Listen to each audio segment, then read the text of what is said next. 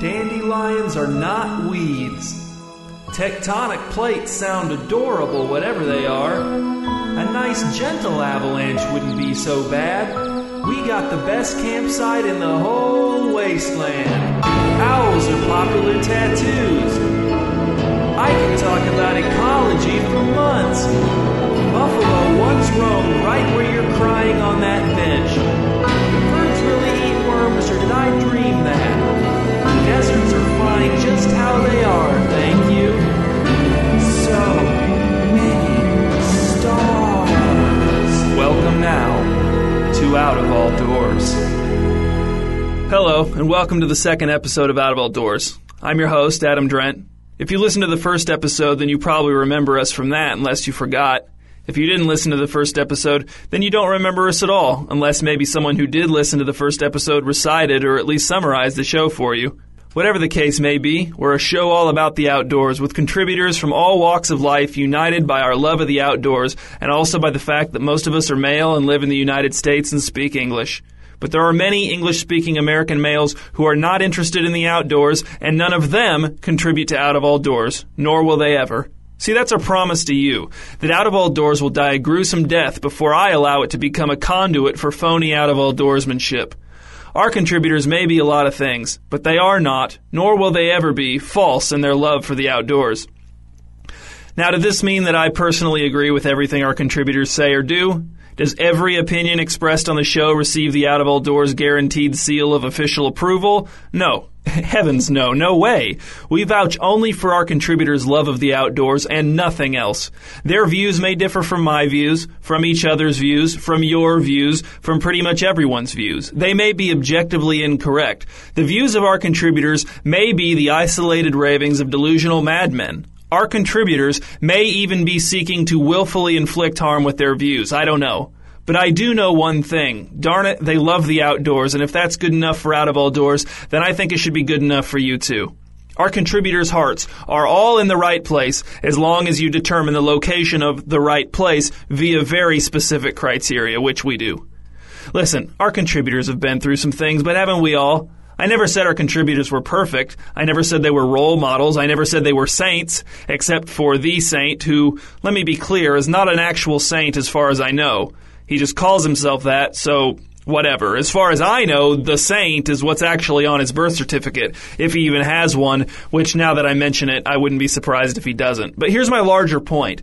As much as I vouch for our contributors' love of the outdoors, that's exactly how much I don't vouch for anything else about them. Loving the outdoors doesn't make bad people into good people. It just makes them into better people than they would be if they were bad people who didn't love the outdoors. And I think we can all agree on that.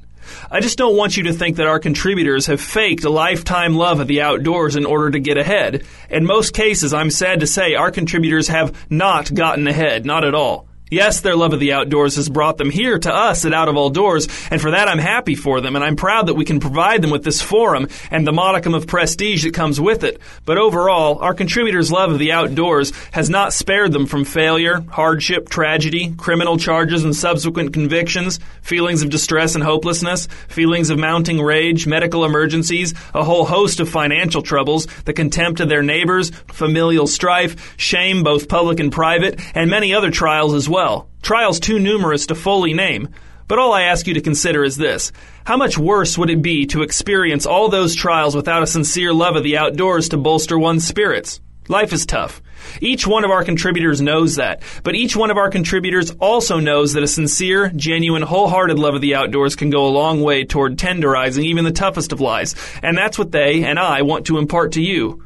So love the outdoors, listener, and love out of all doors. And we here at Out of All Doors, well, you know we'll be loving the outdoors right along with you, just like we always have and always will. And we'll love you too. And on that note, let's get started, shall we?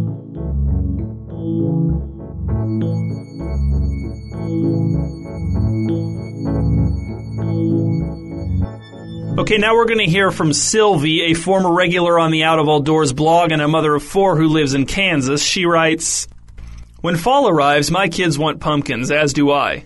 Where do we go for pumpkins? Why, we go to the pumpkin patch, that's where. Often we go several times in order to get more and more pumpkins. So if teenagers smash them, we can replace them and let the teenagers know that they haven't won. No, they haven't won at all.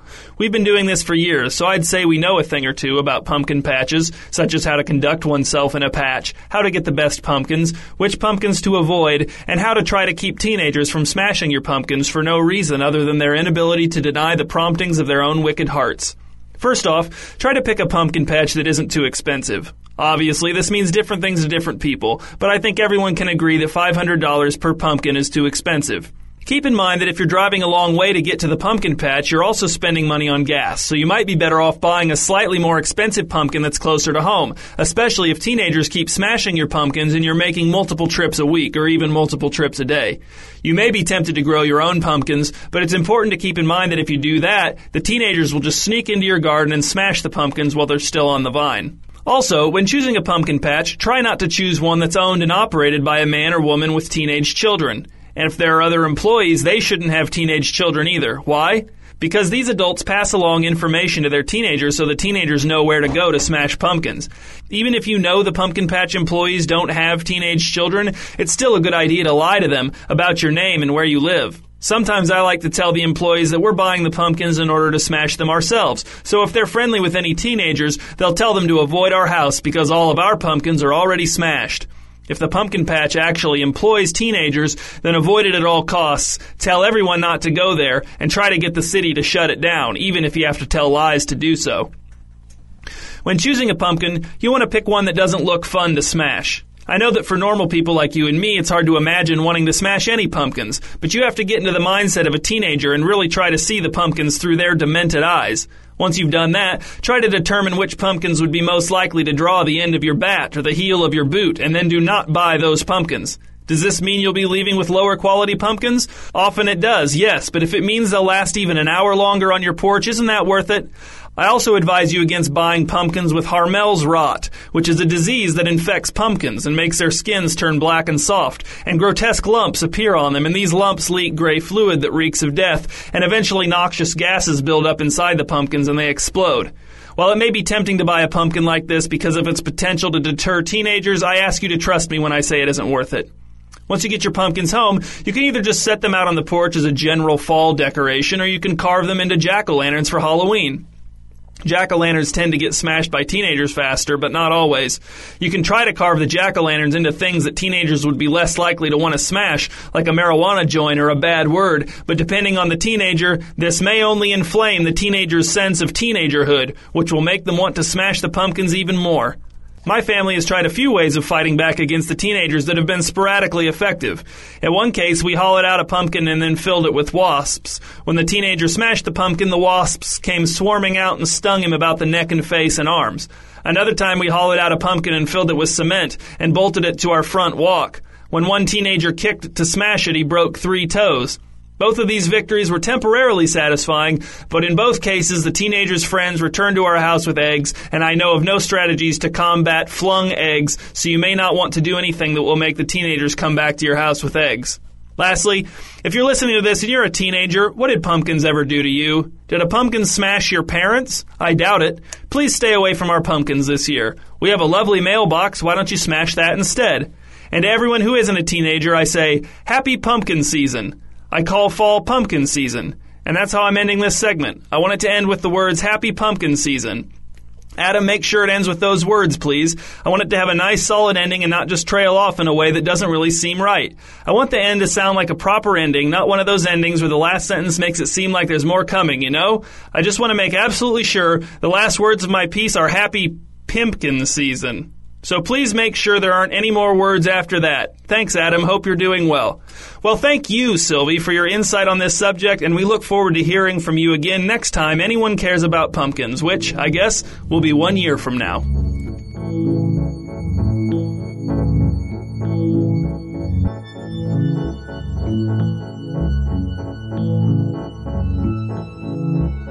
Okay, we are uh, we're here on Squall takes the bait, um, and uh, well, Squall, will you want to introduce yourself? Yeah, this is Squall, and the title is a misnomer. Squall doesn't take the bait ever. Okay, and uh, Matt. Matt, you going to introduce yourself? Yeah, this is, this is Matt. I'm on Squall Takes the Bait here. Okay, now we we started recording earlier, and just like last time, we had technical difficulties. We lost some material, but basically, it started out what I thought was fine. We started out talking about fall fishing. Squall was saying, uh, you know, bundle up, wear rain gear so you don't get sick, stuff like that. And then Matt just came in out of nowhere. Well, I mean, Matt, go just say what you said before. Uh, explain this because I still like have not wrapped my head around what's going on here. Gladly, gladly, I'll, I'll, I'll gladly explain because I want the listeners to hear that no one else follows the same example and makes the same mistake that I did. Now, as I, I said earlier before the technical difficulties, that after the, the recording of the first the Bait, I'd gone out, um, I kind of rekindled a passion in fishing or ignited a, a passion that wasn't even there in the first place. You know, just with all the talk of fishing, I decided, well, it's time to, to time to fish. And I got out there, I was excited. I bought a lot of gear. Uh, I got, I was, I, you know, cleared my schedule and went out and fished. It was one of the worst weekends of my life. Um, I, I had several injuries. Uh, the, the fishing hook tore into my skin repeatedly. Uh, I had entirely the wrong galoshes. I fell into the water and nearly drowned. Uh, I got bitten by a fish. And all of this is exactly the responsibility, solely the responsibility of Adam and Squall here for perpetuating misinformation and for hosting a show whose sole purpose is to give people wrong information so that they fall for the same mistake themselves and injure themselves. Okay, so I'm asking for full compensation of hospital bills. so you're saying legal action we thought. All right, but listen, you have to understand, like, th- this show, I mean, yes, there's valuable advice, but it's primarily for entertainment. And, and also, I don't remember, um, I don't remember the ins- exact instructions that Squall gave, but I can't, I just can't imagine how you could take simple fishing instructions and injure yourself so badly that you need, like, compensation for hospital bills. That just seems absurd to me. Like, you have to be the worst fisherman ever. Yeah, well, okay. I mean, I was trying to use what I had. There wasn't a lot there, but what was there was was very bad and was very, you know, caused a lot of injury. Again, like I cast out. I tried to cast in the way Squall told me to cast. Well, the fish hook came reeling right back. Didn't catch any fish. It caught my flesh. It caught, you know, as I was saying, my forehead. It caught my lip. All these things. What, what could I do? You know, even when the hook tore right into my flesh. I had to continue to fish. Well, see, okay, okay. s- And I well- thought, this must be part of it.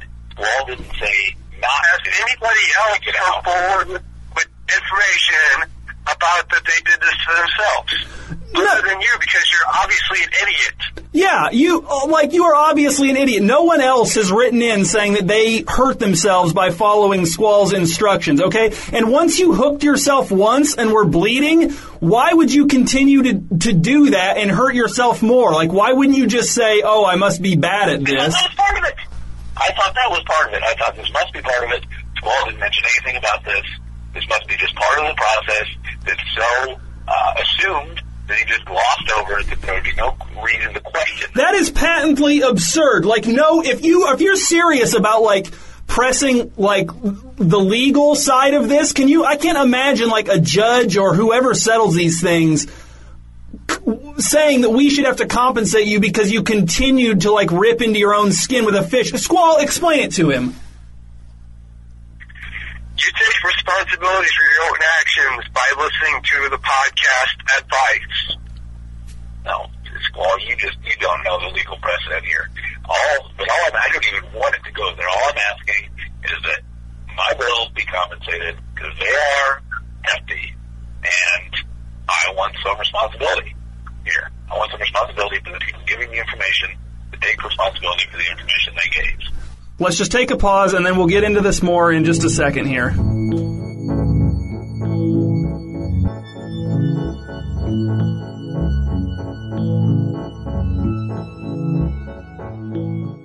We climb the steps in the drafty, creaky old house. The house is also abandoned. There's a coat of dust on the banister. The steps lead up and up to the second floor and beyond, to the third floor and beyond. The stairs become more narrow the higher they climb.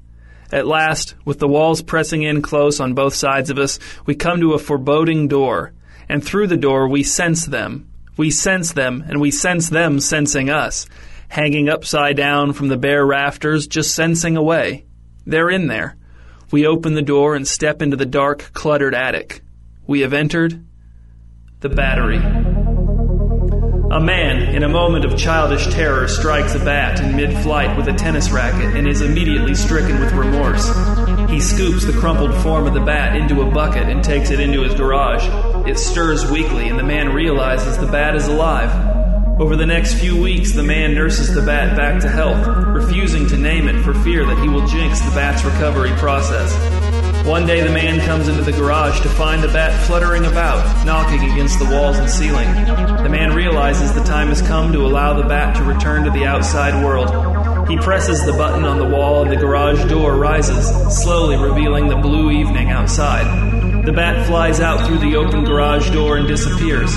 At last, the man feels comfortable choosing a name for the bat, which he will apply to the bat in his memories of the time he and the bat spent together.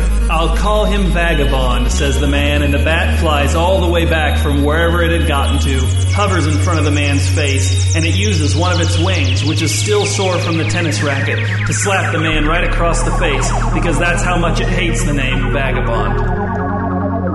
Two bats hung from a tree branch in a public park in broad daylight, 40 feet above the ground. A sharp eyed child spotted them and pointed, shouting, Look, look, look at those strange things up there.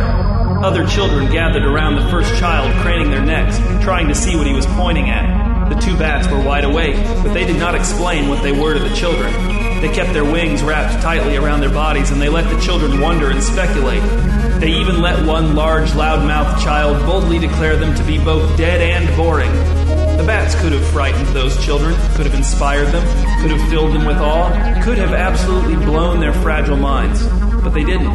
The children eventually wandered away. Night fell and the bats unfolded their wings and stretched. But one child had stayed, hidden among the playground equipment, and while his parents frantically searched the neighborhood for him and called the police and asked their friends to pray for the safe return of their child, that child watched as two bats flew around the deserted park and ate hundreds of insects apiece, gorging themselves on tiny lives. One night there will come a group of bats, six of them all together, and these bats will tap at your window with their fangs, bared for functionality, not for menace. You will wake from a dull dreamlessness and open your bedroom window, and in will fly the bat group, circling your room, steering well clear of your ceiling fan, even though it will not be turned on. And then you will remember that you had promised them that you would make little capes for all of them, glittery maroon capes for them to wear as they go about their business. But you totally spaced it off, and now the bats are here on the appointed date and time, and you have nothing to offer them, no capes at all. The bats will continue to circle your room, and the atmosphere will become uncomfortable. The more they stick around, the guiltier you will feel. And then you will realize something. They will not leave until they have their capes, so you had better get started. You will rise from your bed and, with the bats following and observing, you will retrieve the glittery maroon fabric from the closet underneath the basement stairs, and then you will sit down at your sewing machine and go to work. Depending on how picky the bats are about how well the capes fit, you may have to call in sick to work in the morning. But one thing you will never wonder is why these bats want these capes so badly. To you, at that point in your life, the answer will be obvious, even though it may not now be so. Bats are not blind, none of them are. So why could there not be a seeing eye bat for a blind person held on a light stylish cord and flying helpfully ahead, leading the blind person around obstacles and hissing merrily at passersby? And then in total darkness, when even a seeing eye dog would be useless, the seeing eye bat could use its sonar to lead the blind person onward in perfect safety, into the craggy depths of the cave, like if the blind person wanted to visit the place where the seeing eye bat was born, for example, or wherever. But if it turns out that bats don't find this kind of work fulfilling, then I oppose the whole idea. It's time for us to go. We've been in this attic a while and it's been interesting, but there's really only so much to do. Besides, what if someone saw us going into this house? They may have called the cops. We should get moving, just in case. Say goodbye if you want. Some of us say goodbye and some of us don't. But in the end, we all leave the battery.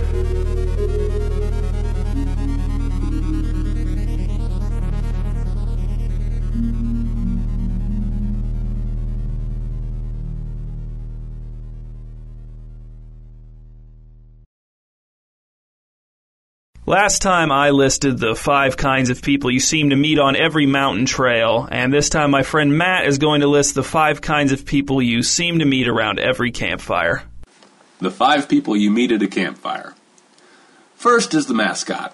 The mascot is usually a bear or a mariner, but is sometimes also a timber wolf. He sits around the hot, hot fire, still wearing that costume. Occasionally he stands to do a silly dance or perform some hijinks with a firewood axe. But otherwise, he just sits there, never removing his gigantic mascot head. Whenever anyone asks him if he's hot, he just points at himself and then raises that finger to the sky, indicating his team is the best. Next is the gossip columnist. There she is, trying to make her notebook inconspicuous as she sows discord by asking who designed such a puny campfire and why they use wood from living trees. Even though everyone can hear everything everyone else says around the campfire, the gossip columnist takes extensive notes for some later report that you never even see, and then prowls around the tents later at night to eavesdrop on whispered complaints, which are usually about who invited the stupid gossip columnist in the first place. And then there's the famous folk singer guitarist, who always brings his guitar along and then invents some excuse for not being able to play songs from his classic, beloved album. The first campfire, he claimed he had tennis elbow, Next time he said he had a sore kneecap. Sore kneecap? How does that affect your ability to play the guitar? The last time he was there, he showed up with his guitar strapped to his back. But when Kayla and her friends asked him to play, he said he couldn't slide the guitar to his front to play it. What? Not to mention that he ate far more than his fair share of the s'mores. Fourth is the escaped refugee of war. The escaped refugee is one of the least welcome campfire attendees, because instead of partying and making out, all the refugee wants to do is cry and look around in horror all the time. Here the rest of us are trying to tell scary ghost stories, and the refugee has to come over and one up us all with stories of her harrowing escape from being tortured daily by the local guerrilla faction. What a buzzkill. And I'll tell you this, too. You'll never have enough food for her. What, do you think hot dogs are free? And don't expect a good night's sleep either because the refugee will spend the night screaming out night terrors while slashing a sharpened stick at unseen foes. And then if the guerrillas do come to find her, now everyone's a prisoner and has to be lashed and whipped daily. So that's just great. Finally, there's the first timer. There's always someone who's been dragged down to the campfire by their girl or boyfriend. There they sit, shivering on a log seat, not even being paid attention to at all by their so called girlfriend, whose Match.com profile about loving the outdoors he just took to mean a generic thing to say and not as a mission statement for each and every stinking weekend. And now he's out here filthy and cold, and his marshmallow just fell in the dirt before he could eat it. His tent only allows him to sleep in the fetal position. A raven pooped, I mean, directly on his head. And why, oh, why am I in this horrible campfire anyway?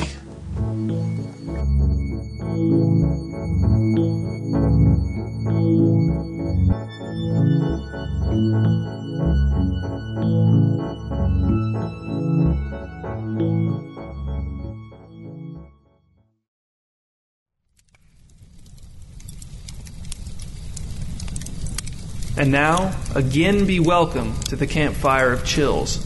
This chilling tale comes to us from an anonymous source who sent it to outofalldoors at gmail.com. If you have a chilling story you'd like to contribute, be sure to send it to us. And now, the story begins like so. Devin the surgeon walked down the trail, crunching leaves underfoot as he left his broken down car farther and farther behind. Although frustrated, he tried to distract himself from the mess at hand by blowing spirals and zigzags out of his mouth, which steamed in the brisk autumn air. After about 40 minutes, he came to a clearing and stopped. In those few moments, the air temperature dropped just past the point where he could smell the soggy leaves. Devin muttered what he saw under his breath. A shed made out of all doors? Hmm. He walked up to the shed made out of all doors and peeked through a peephole with a scratched up fisheye lens. The peephole was positioned near the top of one of the doors that was mounted to open inward. The only things Devin could see inside the shed were a lit candle and the light switch that the candle illuminated, seemingly on purpose. Reminding himself that he'd had the courage to attempt desperation surgeries at work, he forced himself to go inside to look for tools, a phone, or some other kind of help that he hadn't thought of yet. Tiptoeing across the creaky boards, Devin made his way to the warm light switch and flicked it on.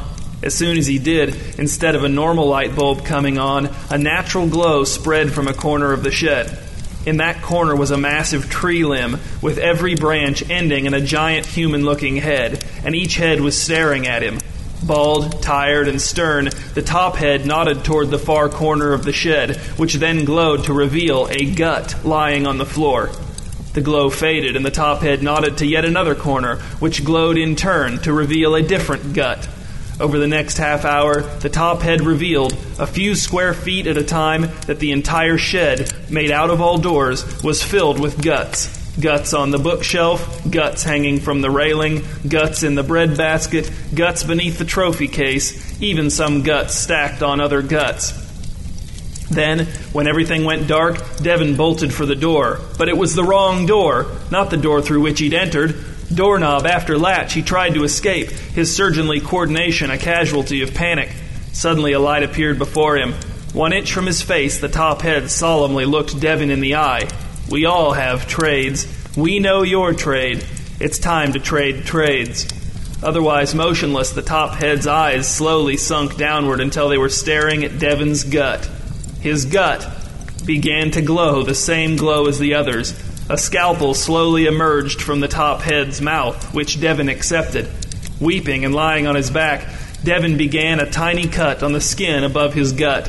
Instantly, the tree heads burst into laughter, which seemed more natural to them than the solemn glowing scowls. The glow that surrounded the heads popped with hues of red and orange as they laughed. Devin jerked the scalpel back from his gut. Wait, do I not really have to do this? The glowing heads, in disbelief, all looked toward the top head to see his reaction. The top head frowned, clenching his bared teeth tighter and tighter as new wrinkles in his face seemingly sucked some of the glow out of the air, his eyes blazing down at Devin as he lay sprawled on the floor of the shed made out of all doors.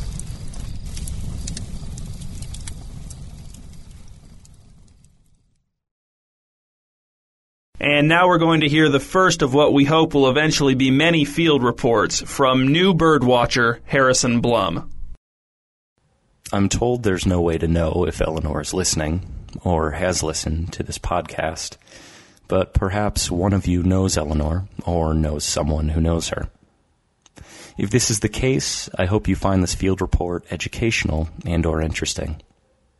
I hope you take this recording as a sign that I have turned a corner, physically and mentally, and I hope you feel obliged to share my few minutes on this podcast with her. For that, in advance, I'm grateful.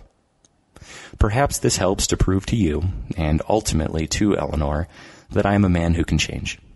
A man who now appreciates the outdoors. A man who looks fondly upon nature. A man both confident and curious. I also hope that this transparency with regard to my motives has not rubbed you the wrong way. I figure it's best to get out in front of my feelings for the time being. I am an open book from this day forward, and in truth, I am excited to try something new. I freely admit that I know very little about birds, although I do like them a good deal. Despite the fact that I began this adventure only this morning, I find that birds, particularly the birds of eastern Iowa, are noteworthy for their simple beauty. As of this recording, I have no binoculars, nor do I own a field guide of any kind. But it's important to start somewhere, which is something I intend to prove to Eleanor, to myself, and to all of you. Since, for now, I am not equipped with proper birdwatching gear, I will do my best to recount my findings as scientifically and precisely as my modest education will allow. That said, the bird I saw this morning was brownish in color. His beak was tiny, but his head was also tiny. In that way, I'd say his beak was proportional to his head. His wings were less tiny, but only slightly. The brown feathers on his tiny head were a lighter color than the rest of his body, as if he'd switched heads with another bird. I would go so far as to say his head was tan, except for the beak, which was a normal beak color. His stomach was not red, which I suppose is important to note, as that likely eliminates Robin as a candidate. I couldn't hear him as the window over the sink was closed, and I couldn't figure out how to open it. It seems the landlord painted over the window frame. I imagine most bird watching is really bird hearing, as birds are usually louder than they are big, so for now I'm at a disadvantage. I should note I've been calling this bird a he or a him all morning, but he could very well be a she or a her. I hesitate to use it as I feel that probably dehumanizes the bird. I will likely use him for now since that seems to be the term I most freely associate with birds. This may change, however, as I hope to grow as a person from this experience. I first saw him from the kitchen window as I was rinsing out the coffee mug I received for opening a checking account at First Iowa Credit Union. This account bears only my name as Eleanor has severed all ties with me financially and conversationally. The checks themselves, however, share the same design as our old account. Two nested birds, neck to neck, so in love they're oblivious to the check's many watermarks. I believe the bird, the mug, and the checks are all a sign, along with my finding a digital recorder in the drawer next to the phone. This recorder does not require a cassette tape, but it does require batteries, which I learned only after speaking for nearly 10 unrecorded minutes. Perhaps for my next field report, I will venture outside to the grassy patch that separates the apartment complex from the road. I've seen birds perched atop the telephone lines over the convenience store, but as of right now, the lines are birdless. A crow might be too big for these lines, so I think it's safe to discount crows, unless they somehow manage to wrap their ugly black toes around multiple lines at once. I can't say for certain how tensile these lines are, but I suspect they're too far apart for a crow to clutch more than one. And now that I think about it, after searching my memory for bird names, I've come to the conclusion that the brown bird was most likely a wren, if only because wren is a beautiful bird name, and I hope to begin this endeavor on a beautiful note. Until then, please tell Eleanor I say hello. Love, Harrison.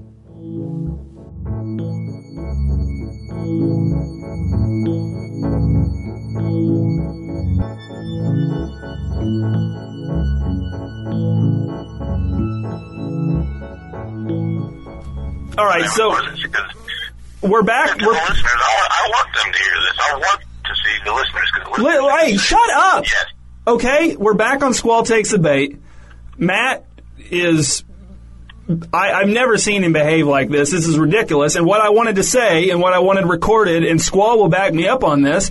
I think this stems back to Squall. You remember this? Remember when you like first ran into him again? He had that severe leg injury.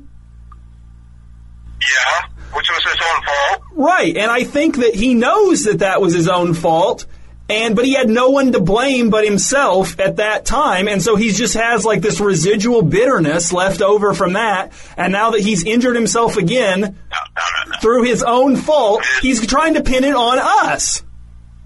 Now, this has nothing to do with that. This was entirely about Squall, the so-called fishing expert, brought me on here under these false auspices Squall was a fishing expert, just going to give me this advice. You know, I, before that, I, I knew what I was doing. I, I went out hiking uh, of my own volition. I, I did it. I didn't need any expert to tell me what to do or where to go. Uh, and I made a mistake. I was responsible for that. In this situation, I was led astray by an expert who purposely gave me misinformation in order that I would hurt myself. And did- he probably thinks it's funny too. Squall, the, he's accusing you of giving false information deliberately so he'd hurt himself. Did, I mean, is that true? Again, I'll reiterate, it's only what was edited into the podcast is my words taken out of context entirely. Wait, so you're Probably you probably beside yourself right now, just thinking about how much pain I'm in. You're probably laughing and covering your mouth girlishly. wait, Squ- Squall, you're flipping on me? You're saying that this was my fault because I edited it to, so that your instructions were dangerous. I've already stated that. But I'm just saying, you're, you're, that's, you're, I just want to clarify that that's actually what's happening here. That is, that is actually what's happening. You know what, Squall? I thought we had a unified front against him, and now you're turning on me like a wild animal. I'm not turning on you. I'm saying whatever content, however you edited the content of what I said, made him hurt himself on purpose because of the way you edited it. Hey, no, it's on purpose. I following your instructions. he should listen to other. He should take my advice and listen to other people and compare my advice against other people's advice and see who's different. You know what? The expert. You said as much. Yeah, but there's other there's other fishing experts out there. Maybe you should listen to them rather than me.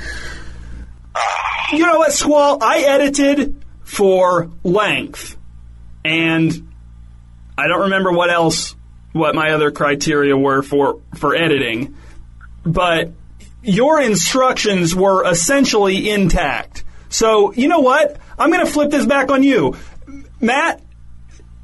I just want I just want to express to you that I brought Squall on out of all doors as a fishing expert, but I don't know anything about fishing. I don't know if what he's saying is dangerous or not. I can't actually vouch for his information.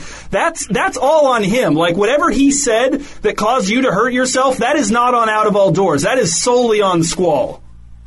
Then you should not have brought me on because apparently I'm not. You're breaking up.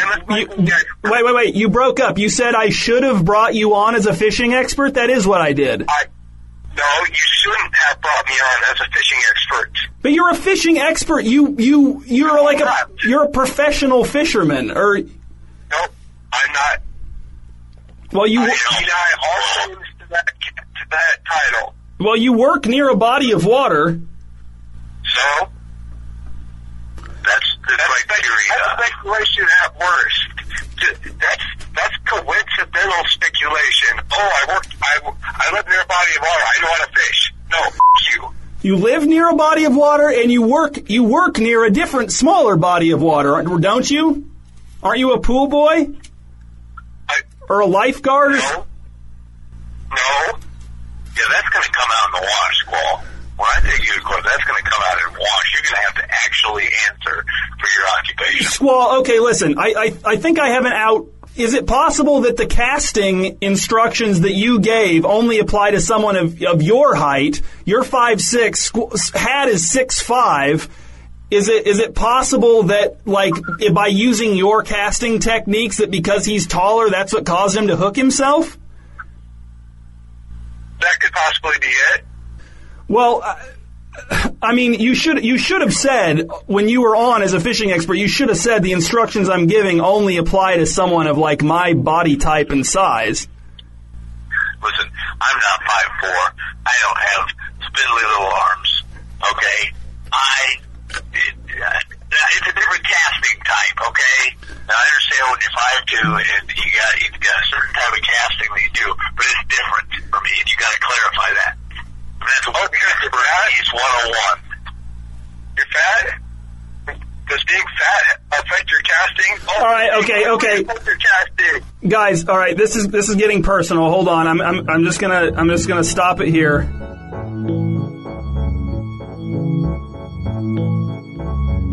Well, after the rousing success of Gentleman's Mill's new line of outdoor snacks, they've decided to expand their operations even further now as we approach Halloween. That's right, Gentleman's Mills is getting into the costume game. However, lest you think that they're straying too far out of their lane, be assured that all of Gentleman's Mill's costumes are directly related to the outdoors, making these the perfect costumes for the Out of All Doors listener looking to get in on some seasonal fun.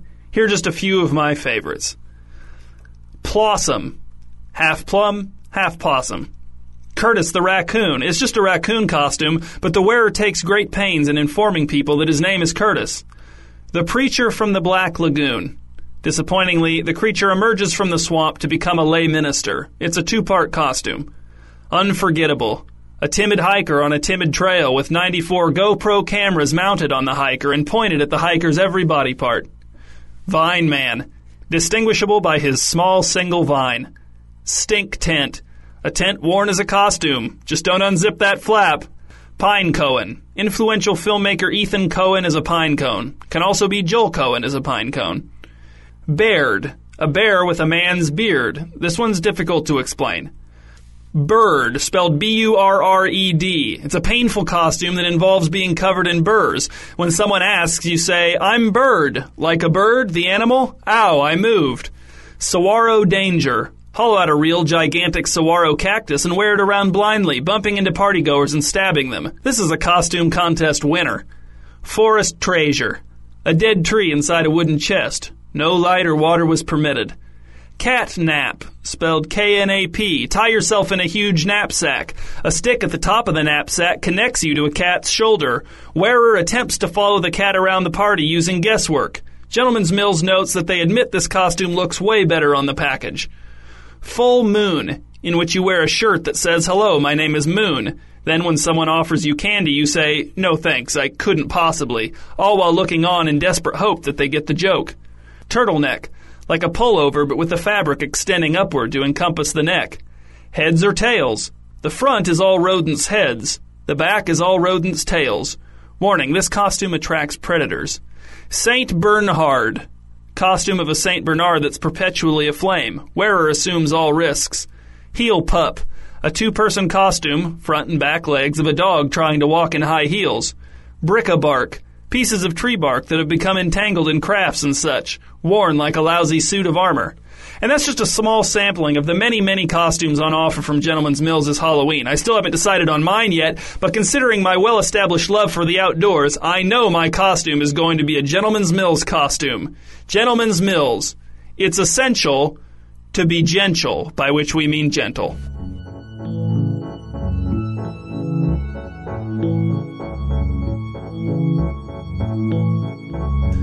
Welcome again to the Saint's Bestiary. The Saint, in a mere month's time, has managed to discover three brand new kinds of beast, or at least three kinds of beast that I'd certainly never heard of before.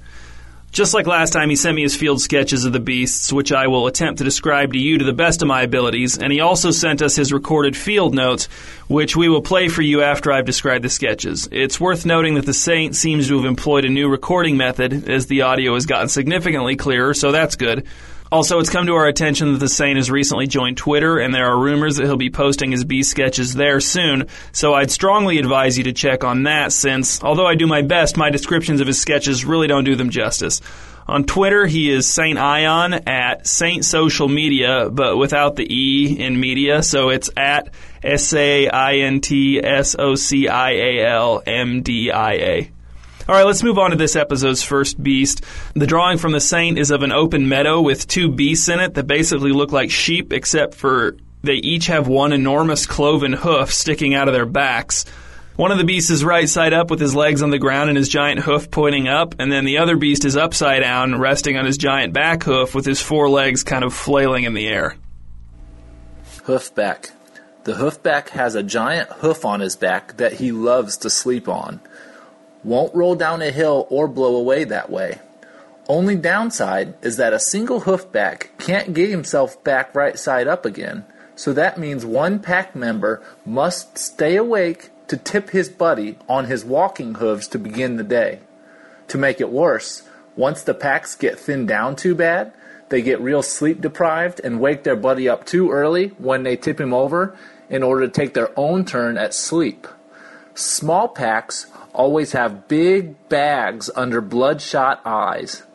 If they get too hot towards the others and decide to split, they're cooked.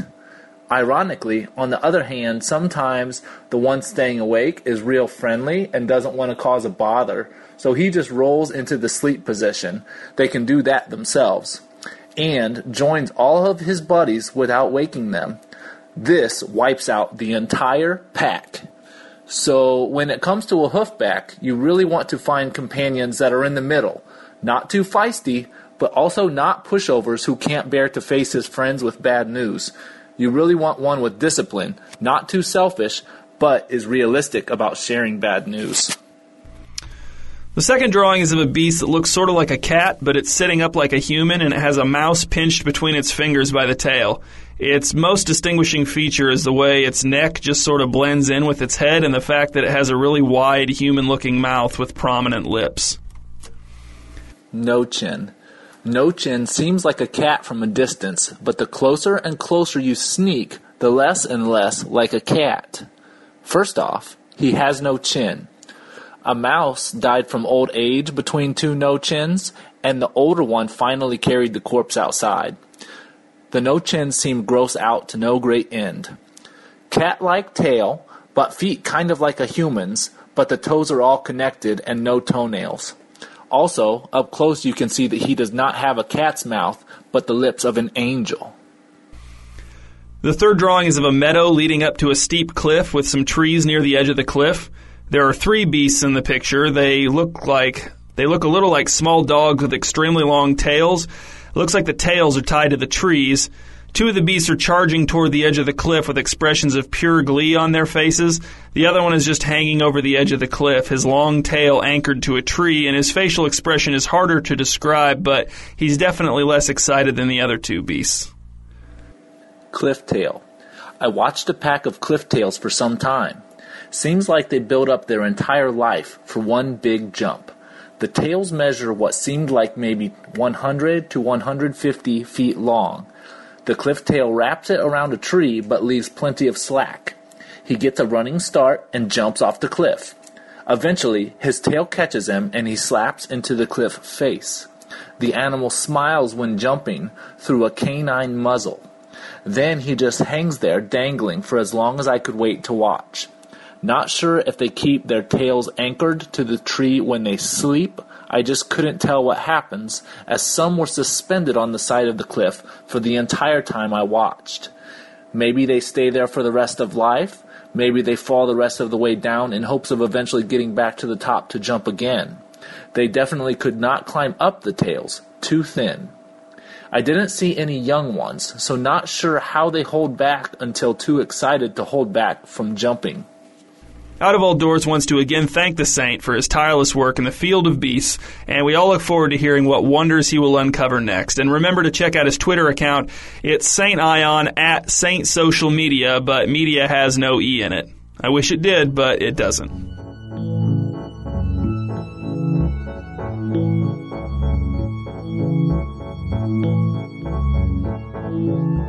We're back again now with a segment called Woodsman Wisdom from Eugene in Portland, Maine. You may recall last time he wrote in and explained how to start a fire out in the woods with only limited resources at your disposal.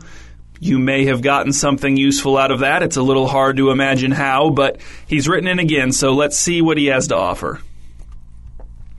Hello again, Eugene here from Portland, Maine. Today I'd like to talk a bit about camping gear. I know many people like their tents, their sleeping bags, their book bags, and their REIs, but a piece of gear that doesn't typically see the spotlight is the basic household television. I can hear you already. Eugene, what on God's creation are you going to do with a TV out in the wilderness? Well, I'll tell you what I'm going to do in a single word lost. Now, I don't mean I'll be losing my TV in the woods. I'm talking about this treasure of a TV show that my friend Doug recently turned me on to. Doug works at the local gas station where they have a TV running 24 7, so I'd say he knows a thing or two about television. Anyway, ever since Doug got me watching this, I haven't been able to break away but to use the restroom. I've even given to doing most of my sleeping while Heather, she's my wife, drives me to work. So Heather and I have a camping trip planned. She didn't want to go due to her job and the fact that it would put her in hot water with the boss. I said he could use the heat, and if not, I'd be remiss not to suggest that he simply exit the kitchen. Heather works in a kitchen. She made the point that she'd be the one in hot water, not the boss. Admittedly, a valid point on Heather's part. However, I felt she could have turned a blind eye to that little inconsistency due to how quick and clever my quip had been. But hey, that's my Heather. Don't know if I'd recognize her with an unfurrowed brow. Anyway, she reluctantly got the time off and we planned our weekend in the woods. Except one problem. Okay, a few problems now that I think of it, namely Jack, Kate, Sawyer, Sayid, Hugo, Locke, Jin, Sun, Claire, Charlie, Michael, Desmond, Ana Lucia, Benjamin, Juliet, Lapidus, and Mr. Eko. Okay, if, if you don't know, those are lost characters. Sure, I could stay home. I could tell Heather, never mind about the trip, go on to work with you, so concerned about avoiding heat as you are. But what I realize is that while I've never been lost in the woods, I certainly could see myself bringing lost into the woods. Oh, also Shannon, Boone, Rose, and Bernard. Okay, more lost characters. Heather said just to bring my laptop. I responded that I was not 15 years old and I was raised to watch television on a, well, a television. So I called up my nephew to come over to help me load my 72 inch flat screen into the bed of my truck. Once we got the TV, DVD player, and power inverter securely loaded, I strapped in to head into the wild. Heather followed behind in her car due to having to work first thing in the morning. Heather wasn't too keen on spending the evening in the bed of my truck watching Lost, but frankly, Heather's never been too keen on the outdoors anyway. One thing I hadn't counted on was the TV completely draining my truck's battery. Watch your TV go black 35 minutes into the fourth season finale of Lost on a flatbed at 3 in the morning. Now that's a cliffhanger. Luckily, Heather's Camry had a full battery, so I was able to just run the power inverter off her car while she slept gently beneath the beautiful night sky. I smelled the bright, crisp night air, noting that autumn was quickly sneaking up on us. I looked up at the stars, similarly as crisp and bright, and as I heard the gentle spin of the DVD drive powering up, I thought to myself, well, I sure hope this player remembers where I left off. Eugene. Okay, so that was Woodsman Wisdom from Eugene in Portland, Maine, and it was about what we're becoming accustomed to from him. So, you know, maybe there'll be more from him in the future. I I don't know. I'm starting to Anyway. Woodsman Wisdom.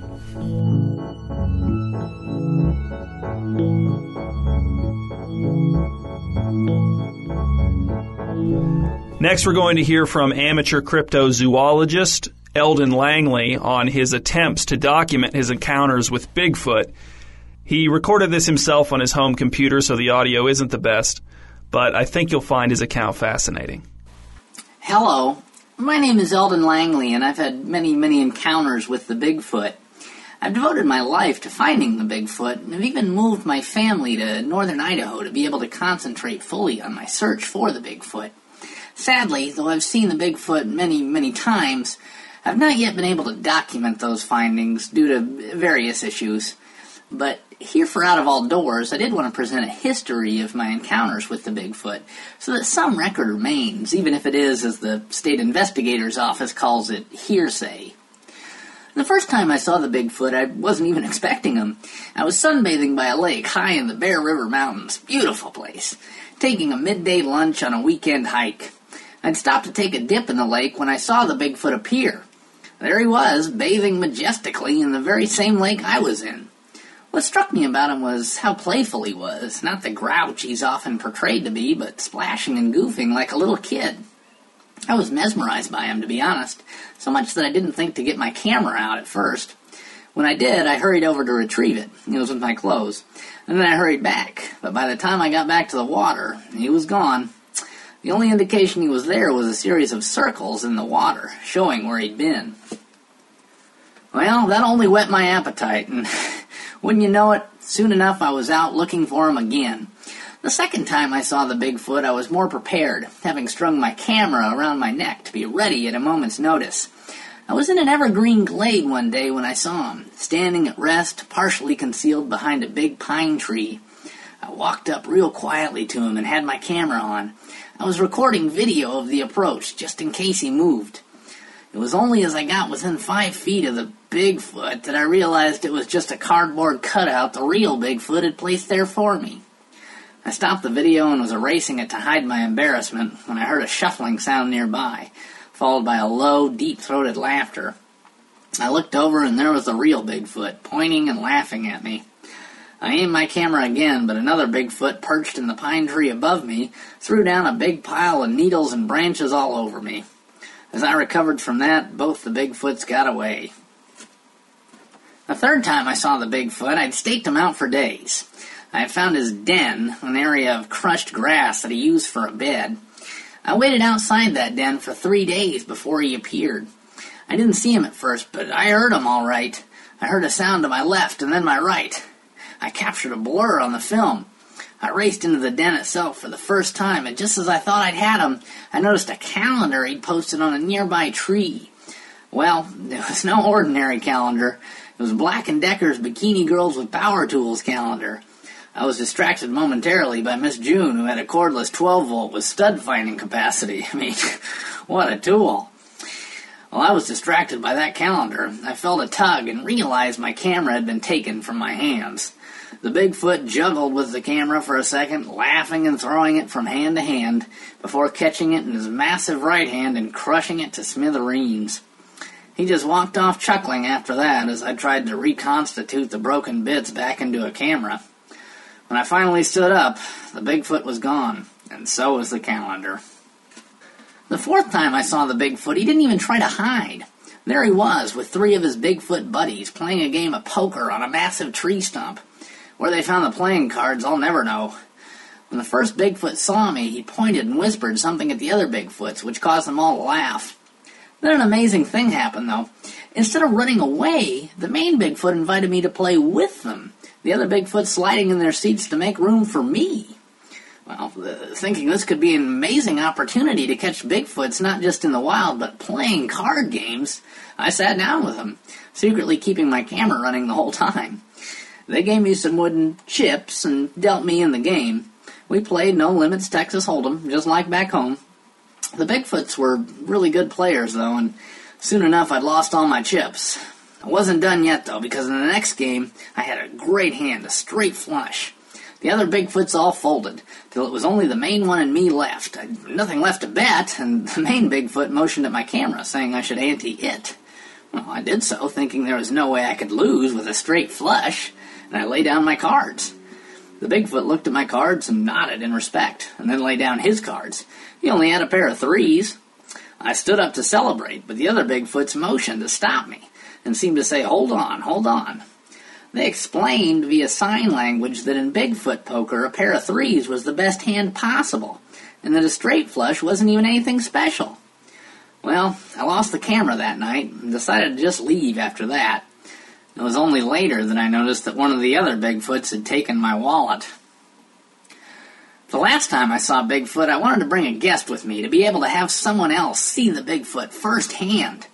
I'd recently lost my wife due to, as she said, my obsession with the Bigfoots, and was taking out another woman, Denise, who I'd been dating for a couple months.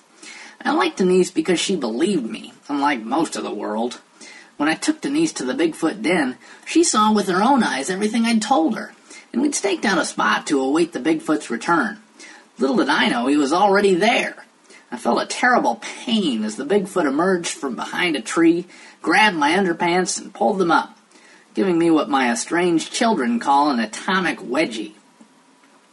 Not content there, he hooked the back of the underpants on a broken tree branch a dozen feet off the ground, leaving me dangling and flailing by the literal seat of my pants. As if that weren't punishment enough, the Bigfoot then picked up Denise and slung her over his shoulder. She giggled delightedly, and soon enough they were dancing right there in the den. What happened next, I don't care to discuss, but I did just receive a wedding invitation from Denise and the Bigfoot, with a very blurry photo of the happy couple. Well, we want to thank Eldon for having the lack of shame necessary to share such a pathetic story. Obviously, we can't verify any of his claims without photographic evidence.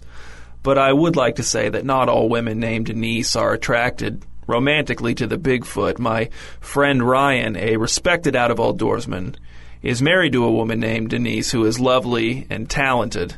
And Ryan himself is entirely human and only resembles the Bigfoot in the most flattering of ways.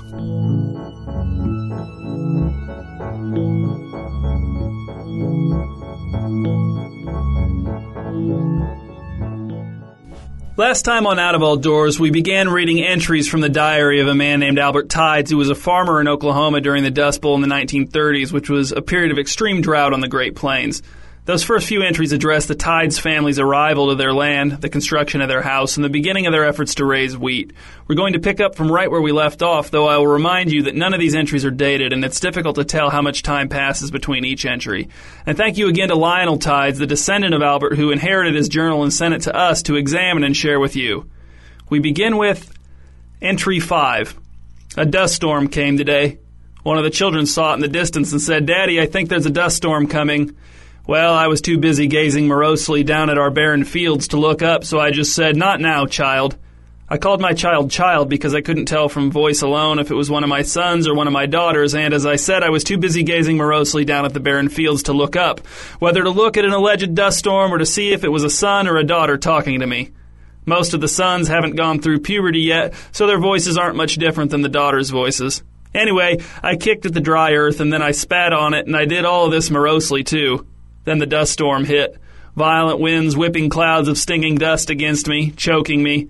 I cried out for my children to get inside, but they were already all inside because they'd seen the dust storm coming way before me and gone inside and made dinner and made up a game that they were all playing together, and they already had even teams, so I couldn't join the game, so I ate my cold dinner by myself and gazed morosely at the cold ashes in the fireplace. Entry 6. Today dawned bright and beautiful, but right as I was headed out to do some chores, a dust storm sprang up out of nowhere, so I turned on my heel and went right back inside. An hour later, the dust storm subsided, so I headed back out to do some chores, but I was a mere three steps into the yard when another dust storm sprang up. I hustled back inside. This dust storm only lasted about ten minutes. I was out in the tool shed brushing fine dust off the handle of a shovel when another dust storm rolled in. I decided to just wait it out in the shed rather than run back to the house through all that swirling dust. This dust storm just went on and on, and there was nothing to do in the shed, and I got very restless indeed. Finally, I just decided to make a run for the house through the dust storm. It was terrible, and I couldn't see anything, but I managed to find the house and get inside right as the dust storm was wrapping up. I went out in the yard to shout curses at the departing dust storm, but another dust storm sneaked up behind me and blew a bunch of dust straight into my open mouth. Entry 7. This morning, when I opened the front door, there was a pile of dust on the porch that, if viewed from a certain angle, looked not dissimilar to my late wife. My children all insisted that this was not the case, but they didn't know their mother as well as I did. The cowardly dust storm that left the dust pile shaped like my late wife was long gone, of course, but I took its message. This has become personal. Entry 8. Today, while staring mournfully at the sky, I saw the most pathetic excuse for a cloud of all time. Scooted across the otherwise empty sky like it was ashamed of itself, as well it should have been. It was basically just a wispy white smear. The saddest part of all is how hopeful it made me feel, as if there were any chance a cloud like that could hold some moisture. As the pathetic cloud disappeared over the horizon, I actually felt disappointed that it hadn't dropped any rain on my fields, which then made me feel pathetic, which then made me hate the cloud even more. I turned to shout after the cloud, shaking my fist, and you can probably guess what happened next. I'm still spitting dust out of my mouth, even now, hours later, as I write this.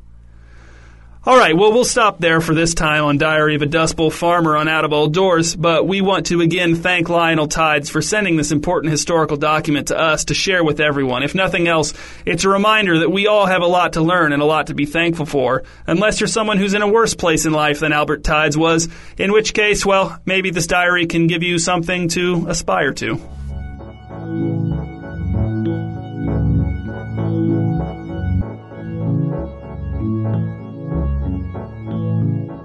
All right, we're, we're we're back on our last segment of Squall Takes the Bait. Things have gotten pretty tense. There's been some personal attacks. Uh, everyone's turning on everyone. Uh, Squall's saying it's Matt saying it's I don't know whose fault he's saying it is now. I'm saying Out of All Doors is not responsible for Squall's tips. Squall's saying it's because I edited his stuff wrong. Matt's just blaming everyone but himself as usual. No, I feel like Squall has personally come into my house and stabbed me right in the lips for all the advice he gave me on casting and catching fish. It, he, I didn't even bring, bring up the fact I didn't catch a fish. The whole fleet is That's not fact. What? You can feel that way, but unless you can prove it, it's not fact. I, I can prove it. I got the scars. I got the doctor's report. What more proof do you need? I'll make I'll make copies. Yeah, but you're, that's the doctor's report states once we go to a podcast. Oh, you, exactly. Squall, I got. Weed. How dare you go on here, a fishing expert, and give out this bad advice? You are intentionally trying to cause harm to people. And knowing you, knowing have I called to people? No. So shut up how sadistic you are. You are clearly getting enjoyment from this. This is all some scheme that you devised because you said earlier you knew I was going to get hurt. You said you knew I was going to get hurt. You were you were just waiting for me to get hurt. I deny that. I deny that.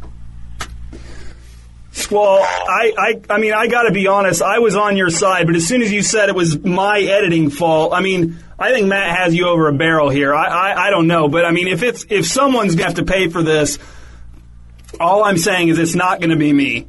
Like it, it might be you, it might be Matt. I don't know, but it's it's not going to be me. It's not going to be me because I don't have any money.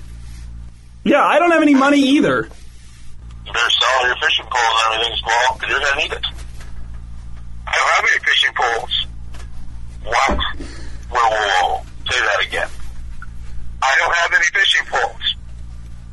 You come on this show all about you and your fishing, and the truth is finally revealed. You're giving all this advice, and you don't even have any fishing poles yourself. That is correct. You, oh, Okay, I, I listen. I, I, I, I gotta, I gotta step in and shut this down. Like this is just, uh, I don't. This is not what I had in mind. I thought we were going to talk about autumn fishing, Matt. I just think you need to cool down or something. I, I, I'm going to have to talk about this with you off the air or something.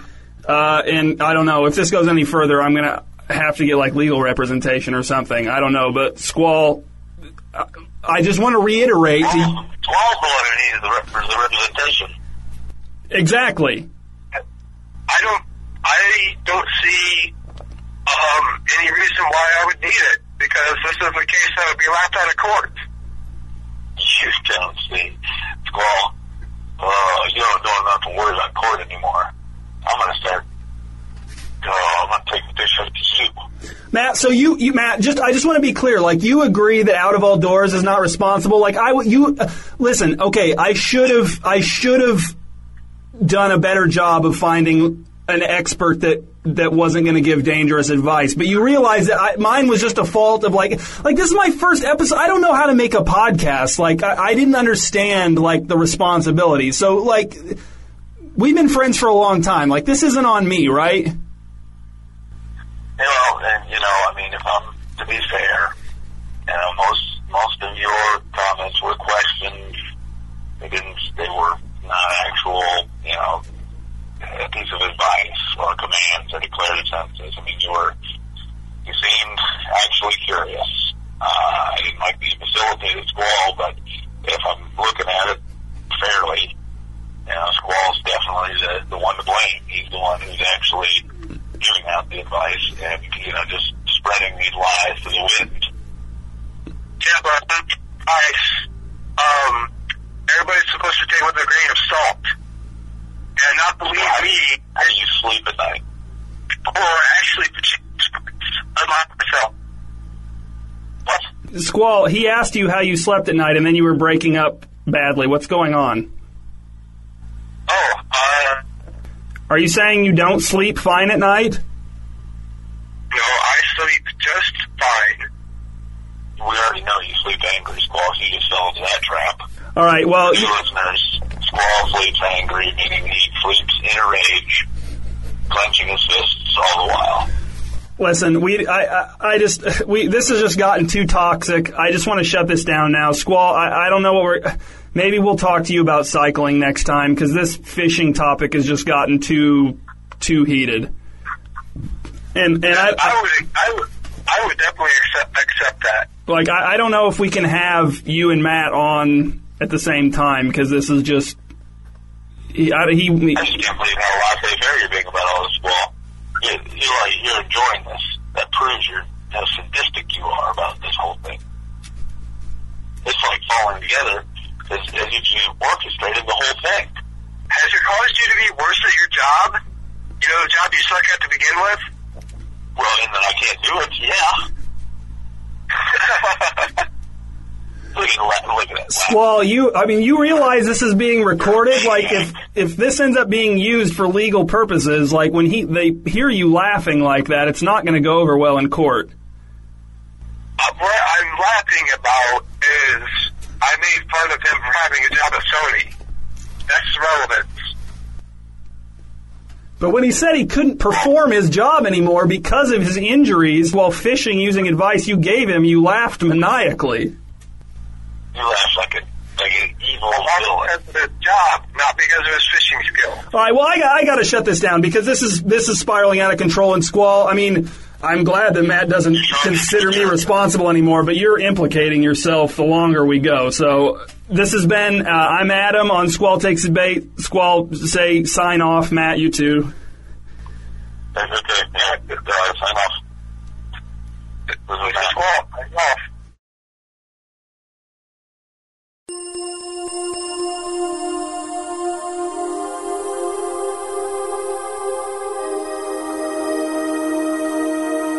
Close your eyes. Close them very tightly and keep them closed. Now feel around with your hands for somewhere to lie down or sit.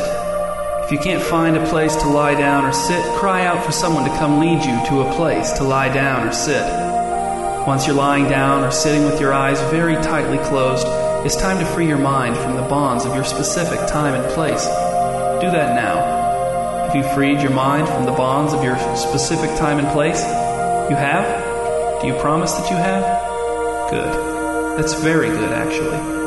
You find yourself in an autumn woods. The forest canopy above is ablaze with color reds, oranges, yellows, some lingering greens, and these leaves drift gently down around you as you walk. The colorful leaves crunch under your feet, and everything is just so, so, so autumnal. I also should have mentioned the crispness of the air, which is very crisp, and how the sky is a little overcast, but how sunbeams cut through the gray clouds and filter down to you through the forest canopy above, which is ablaze with color yellows, some lingering greens, oranges, and some of the deepest, brightest reds ever. These reds are the color of blood in a good context, like a clear plastic bag of blood being wheeled up next to you because you need blood and they found some and now here it is. You like leaves the same color as that blood, right? Alright, well, let's keep you moving along. You're wearing a cute scarf that is also 10 miles long, and you tied one end of it to a tree at the edge of the woods so that you'd be able to easily find your way back to your car, which you parked on the side of the gravel road, and which is the fastest luxury car ever made. Wow, you must be wealthy to afford a car like that, not to mention that 10 mile long scarf, which is made of pure vicuna sheep wool, which can cost as much as $3,000 a yard. So, yeah, your scarf costs more than your car. Wow. Just wow. Oh, and you're also wearing fingerless gloves, one of which is pink and one of which is blue, because I'm trying not to pin down your gender here. In fact, I realize now it would just make more sense to have the fingerless gloves be a nice neutral gray color. Not a girlish gray, and no, I know what you're thinking, not that boyish gray either. Right in between. You know what? You stop thinking about the gloves and you shuffle through piles of leaves, making loud rustling sounds. In your shuffling, you kick up a piece of white paper with a picture of a puppy on it. Printed below the picture, it says, Reward, Lost Puppy. You look up from the paper and there's the lost puppy, which you stoop to pick up.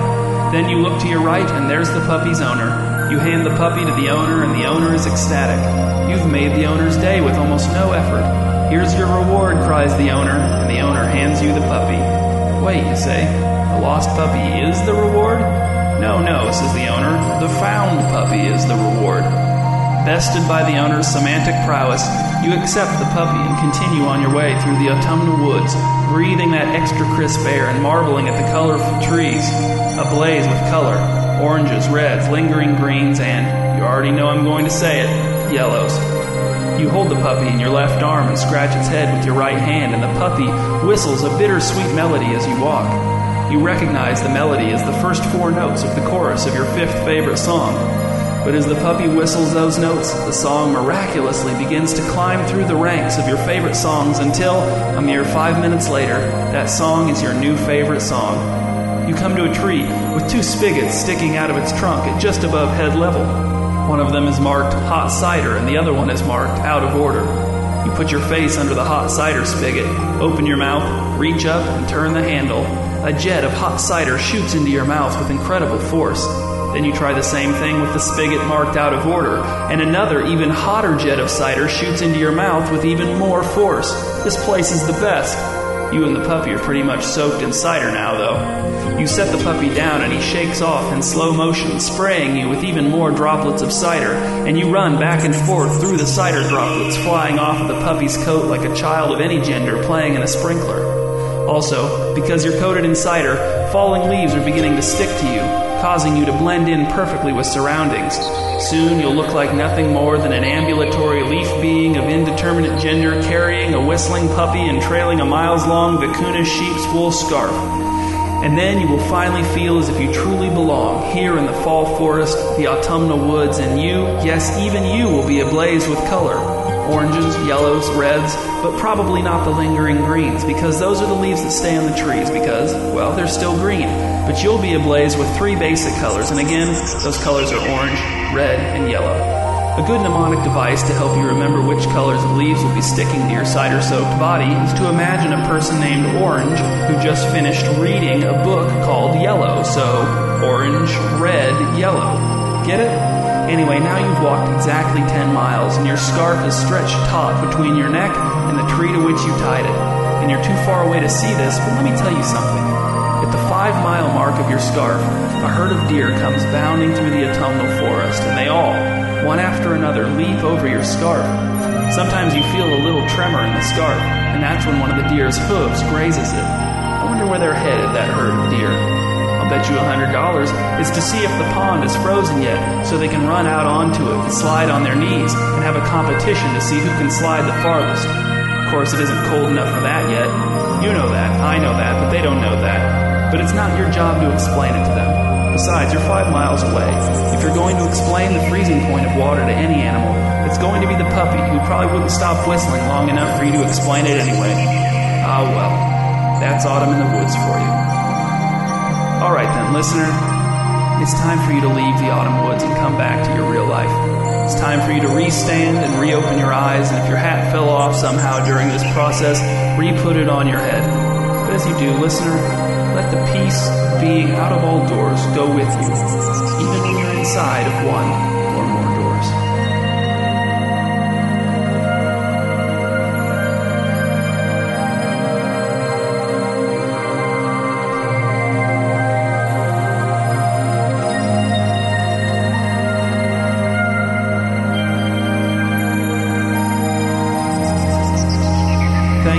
listening to the second episode of Out of All Doors.